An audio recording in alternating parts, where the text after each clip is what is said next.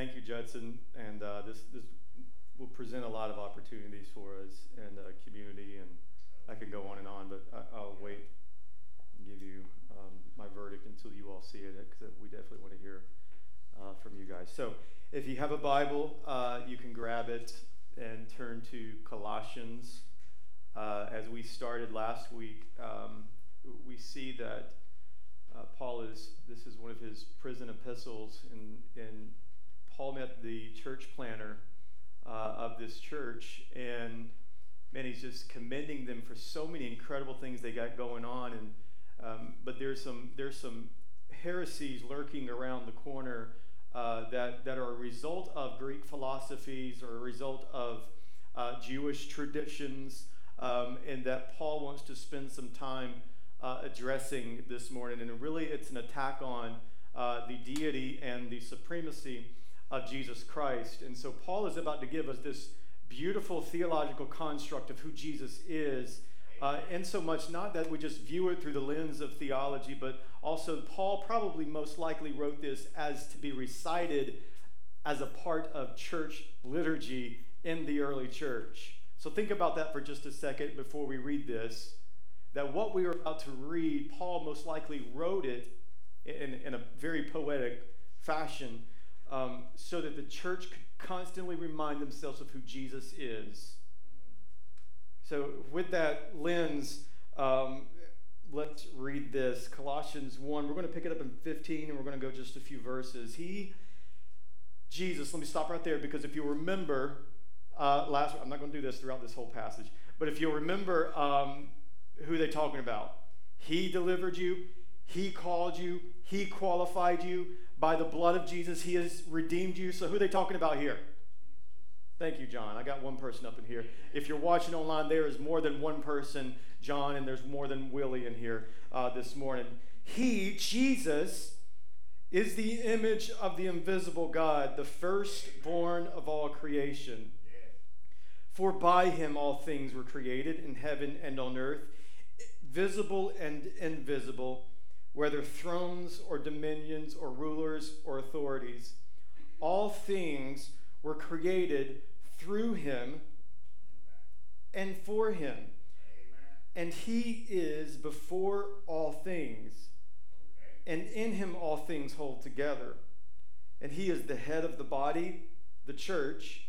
He is the beginning, the firstborn from the dead that in everything he might be preeminent. Verse 19 For in him all the fullness of God was pleased to dwell, and through him to reconcile himself all things, whether on earth or in heaven, making peace by the blood of his cross. We've already prayed several times, but I'd like to pray over the reading of God's word this morning. Father, I thank you, Lord, that your word is truth, and in it we find life. I pray that you sanctify us with your word. And God, so many of us who are here this morning, or perhaps are watching online, are just looking for some divine knowledge or revelation. We're just looking for you to speak to them. Thank God you just did. It's through your eternal word. In Jesus' name, amen. This is, if, if this sounds familiar to the Gospel of John, it is very familiar to the Gospel of John, which is probably why I wanted to do this right after doing the Gospel of John, because this is very, this is just kind of springboarding off of that gospel. If I had one goal as a pastor, whether I was in China or Russia or California, New York, or here in the South, if I had one goal as a pastor, it would be the same goal, and that was so that we all know Jesus. So I, I alluded to this just a, a moment ago. If you'll think about this, when Paul wrote this, he's writing this not just so that we understand this vast, deep theological meaning of who Jesus is, but he's writing this so that the church could possibly recite this together. Think about that for just a second. What did we just read about? We just read about Jesus. How important that is for us to always be reminded of who Jesus is. Amen. He's not writing to tell you to, man, read about yourself and see how wonderful and awesome you are. Let's read more and how, how we can become better people.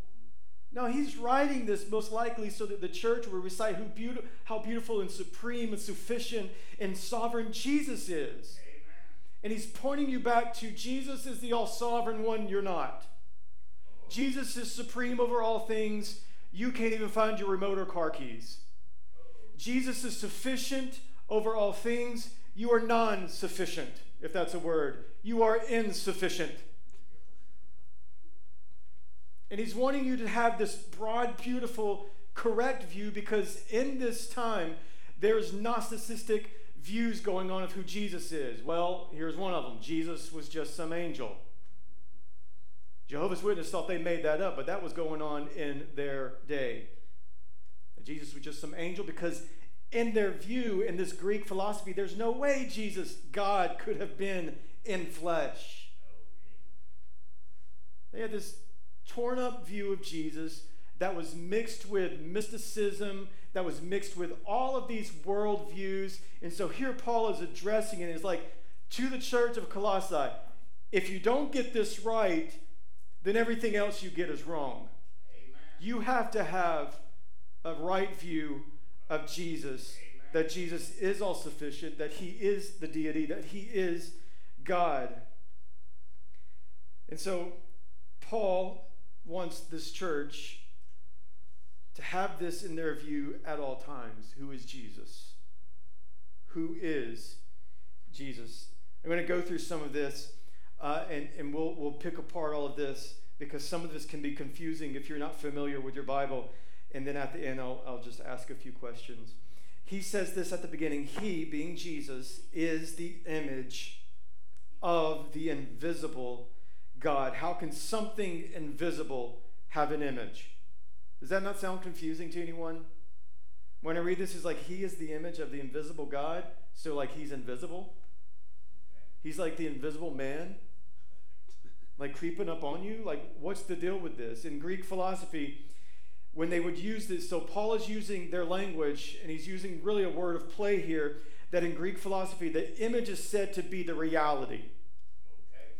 So, so what Paul is saying is that he's using this Greek philosophy language and turning it against them, and he's saying, listen, Jesus is the image. He is the reality of God. If you want to know who God is, you look at Jesus.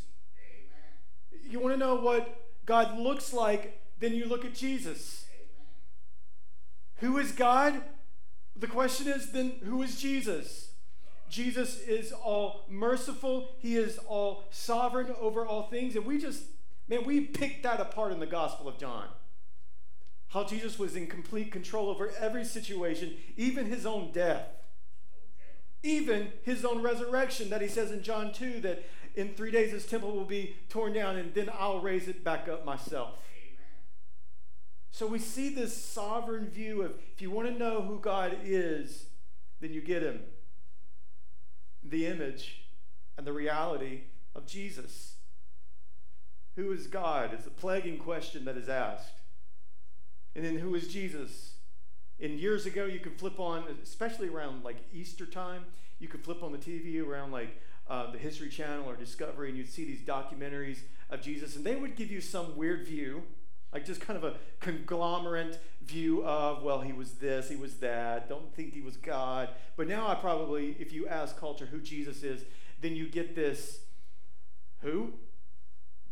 Jesus. Talking about Jesus? Like, so you don't get like this reality. It's more politically correct today to say that Jesus doesn't even exist. So it, it's, it's interesting how things have changed, but they really haven't Paul is having to remind the church, you, you got to get Jesus. You got to get Jesus. And here we are 2,000 years later, and nothing's really changed. Okay. Jesus is the image of God, He is the reality of God. He is all sovereign.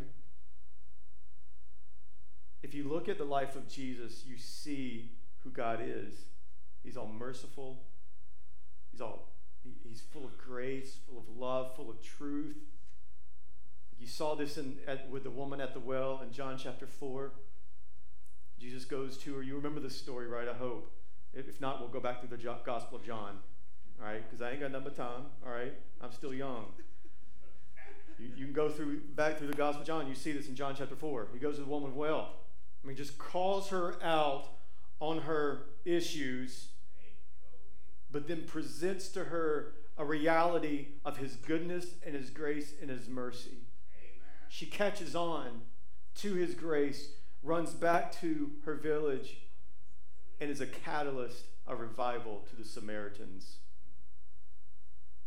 You want to know who God is? Look at Jesus. Amen. He is the reality, the image of God. He's also one of those guys, Jesus is, is just kind of straight to the point I thought about doing a series called Woe to You. I thought it was good. Nobody else does. And you know, like in Matthew chapter 18, Jesus is like, Woe to you! Woe to you! Woe to you! Or he's like this chant that Jesus does. And like, it ain't like no, woe to you. It's like this, woe to you, I'm about to slap you in the face with truth. You scribes and Pharisees, oh, look at you, you tithe. Good on you. Well, you're like a whitewashed tomb you snake. That'd be an incredible sermon series that nobody would come to. I think I'll do it next. So Jesus isn't just this, like, like, like we get this painted reality. Oh, Jesus, just this all gracious, all loving God. Yes, but He's also direct and in your face, and will call you out on your junk. Okay. Do you know, you want to know who God is? Look at Jesus. Amen. Then He says He's the firstborn of all creation. Now, this is very confusing. In fact, out of this one verse, if you just cherry pick this out, this is where a lot of cults had said, see, he's not God. He was, he was created. But then they don't know context.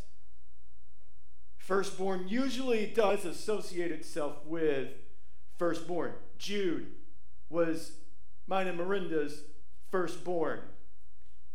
And it even says in, I believe it's in Luke 2, verse 7, that Jesus is the firstborn son of Mary. But in this context, Paul's usage has a quite different sense to it. While it implies priority in time, it does not mean that Jesus was created being. That God Father, God Mother had this, um, this thing going on. There's kids in here. And, and then boom, Jesus created. That's not what's, what's happening here in this text here. In the Old Testament, this title, it is a title which expresses a status in Psalm 89, verse 27. And I just need to side note that I'm cracked out on, on coffee right now, so I'm like real jittery. And if I start yelling and running, it's okay. You don't need to call the, the security people. As a title, Psalm 89, 27 says this it's the title of sovereignty. I will also appoint him my firstborn, the most exalted of the kings of the earth. God also bestows this title to his elect, the children of Israel, that they are my firstborn. So, wait a minute, they're firstborn, but you got all these children of Israel? All of them are firstborn? No, it's this, this title. It's a metaphor that distinguishes Jesus Christ from all created things, and he outranks all of them. Look at the next part here. By him, through him, and for him. Amen. All things were created. So you get this thing here where God wasn't just cre- and, and the active agent of creation, God Father, but also Jesus Christ was this active agent in all of creation. That he was there the whole time. In all the things in heaven and earth visible and invisible, whether thrones or powers or rulers or authorities, the scripture says, were created by him. He creates them, he sustains them, and hear me now, he crushes anything that opposes this reality as the all creator. Also, look what the text says. He says that he's not only that, but he is also the head of the church. So now watch this move here. You get this macro, beautiful, cosmic view of Jesus' supremacy and sufficiency of all creation, of all the universe. And now suddenly Paul is going to redirect you that not only is he intricately involved with all of creation, all of the cosmos. Now he's involved with you. He is the head of the church. Amen. He's not just head of all created things, he's also the head of you and I. He's also supreme over the affairs of the earth and of his church. Amen. Jesus is the head of the capital C church, and on a micro level, he's head over the local church, and on a micro micro level, if there is such a thing, I don't know what's smaller than micro, but the smaller thing, the, the micro thing, he's over you and I.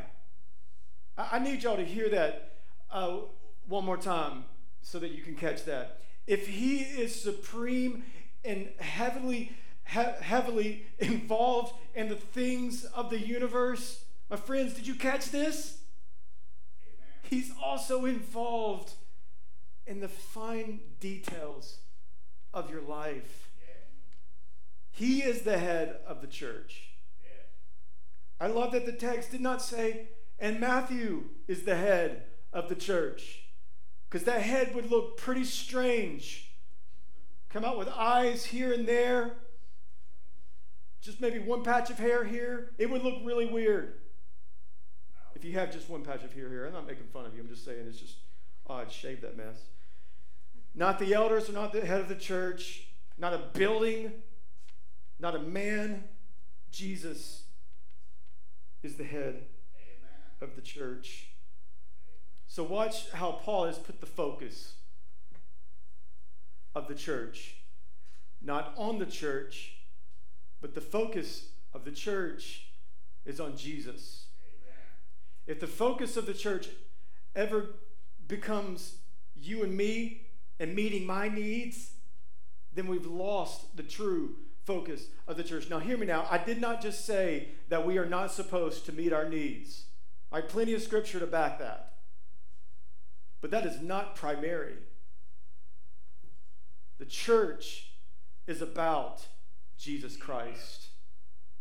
It is not about you. I know you've heard that throughout the years. You've heard other preachers say that. But it's just good to be reminded of that sometimes. Baby, it ain't about you, honey. I know, Willie, it's so shocking to hear.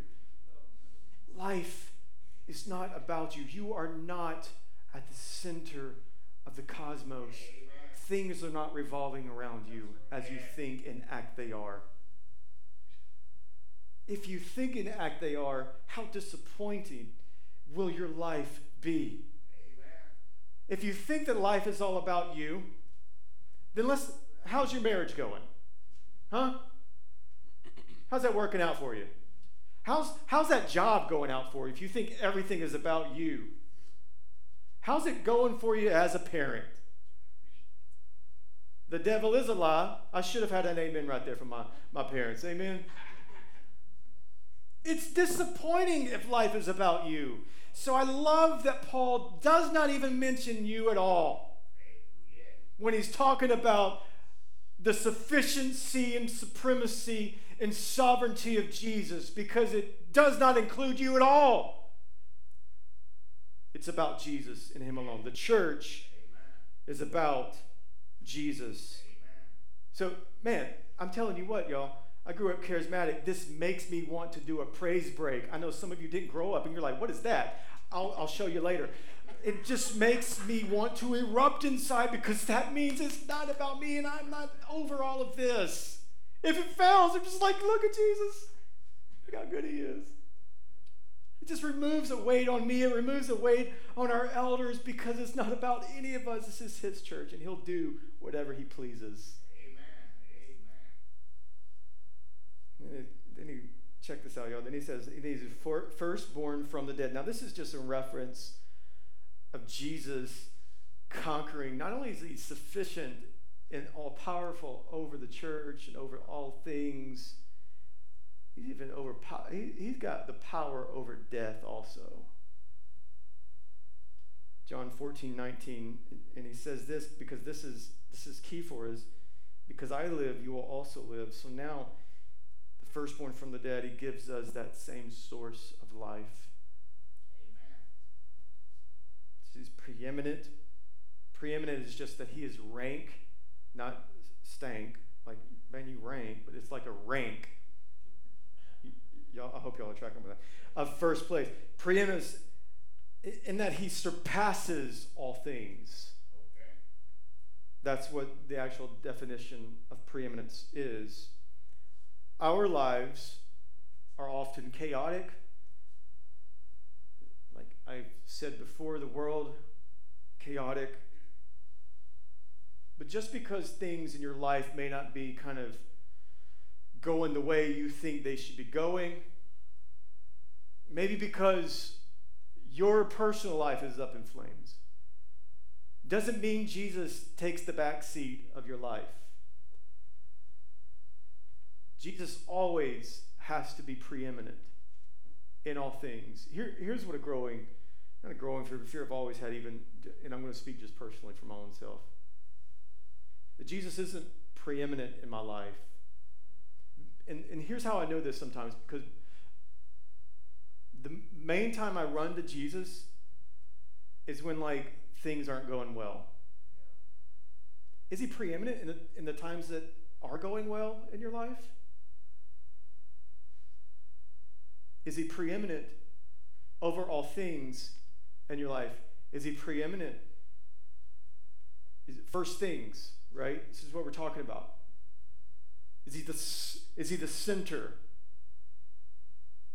of your life? Is he preeminent? of your life. I'll get more into that. I want to catch this last part right here. And the full, and this is so beautiful. It, like Paul, I don't know if you'll call this, like Paul's like more of a prophetic in his way of writing.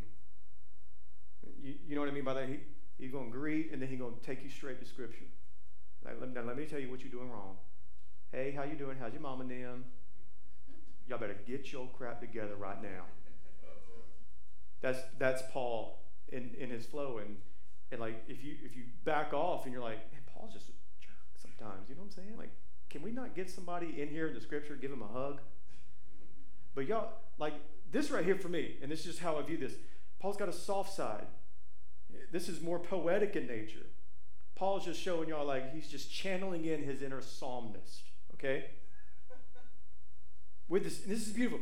The fullness of God was pleased to dwell and through him to reconcile to himself all things, whether on earth or in heaven.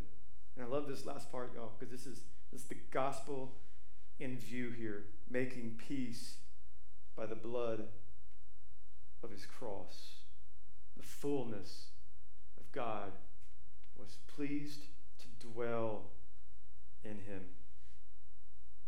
And he has made peace for us, reconciling us back to Him.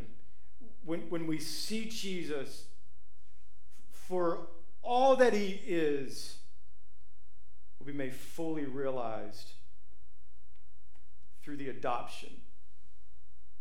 Uh, this, this, this word peace, I, I, love that he's, he's using this, this right here.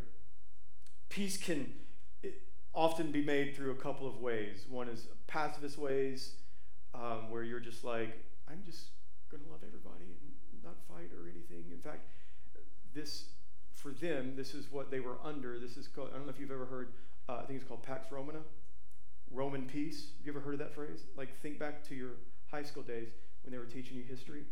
If you were like me, you had to research this in your adult life because you didn't listen in high school. I almost failed high school. Um, it, so, so you think about like Pax Romana, like this was peace. Now this is interesting peace. The Romans weren't about like like this all just love. I mean, they weren't hippie peace. Okay, this was do it our way, and you'll have peace. If you don't do it our way, we'll crucify you. Does that sound peaceful to anyone? Huh? No? Okay, me neither. So, what is this peace he's talking about? Peace made through reconciliation. Amen. Because when you're reconciled with someone, then you enter into relationship with that person. Blood, cross, suffering, violence. Here's how Christ gave you peace through suffering and violence. Suffering and violence that you would not have to partake in, i.e., the wrath of God, that Isaiah would say, it pleased the Father to bruise him. So Jesus would absorb this suffering and this wrath of God so that why? You want to take a jab at it? So that we could walk in peace with him. So that we would no longer be viewed as enemies of God. But know that now through the cross and resurrection, we are viewed as his righteous, viewed as the adopted sons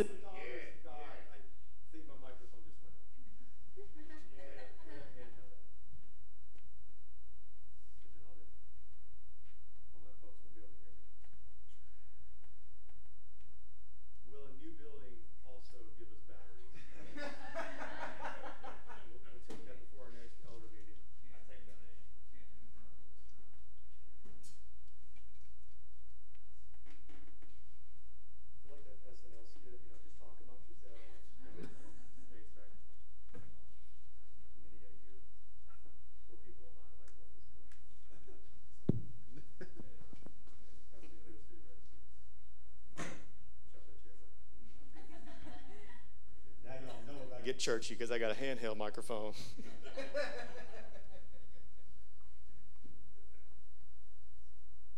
Let me just ask a few questions, um, and I'll, I'll be out of y'all's way. Good.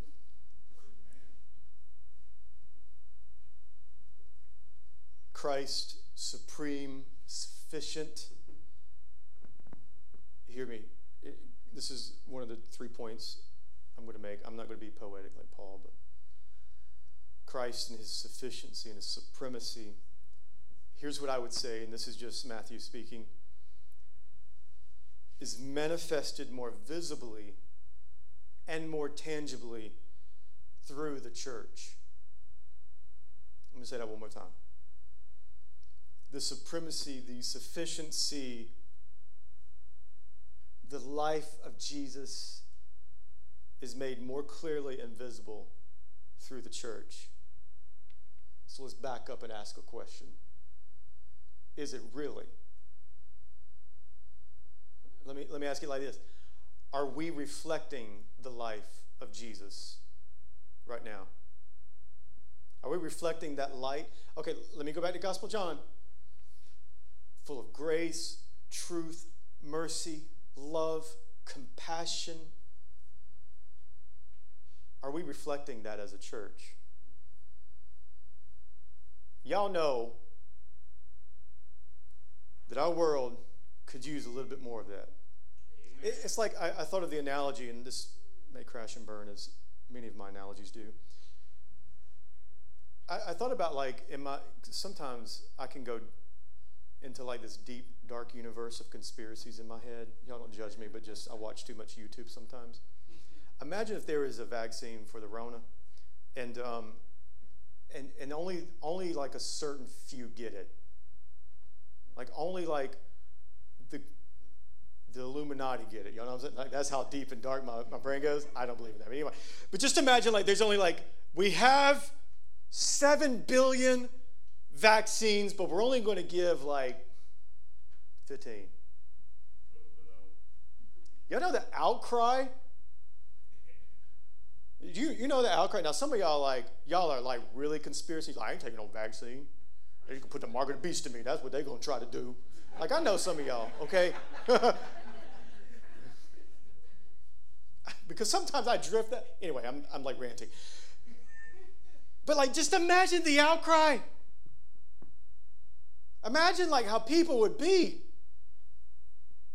Sometimes I wonder, like, and I know the answer. The world there should be an outcry in the world today because They don't know the church has the answer, but if they knew the church had the answer, they would be giving us a similar outcry.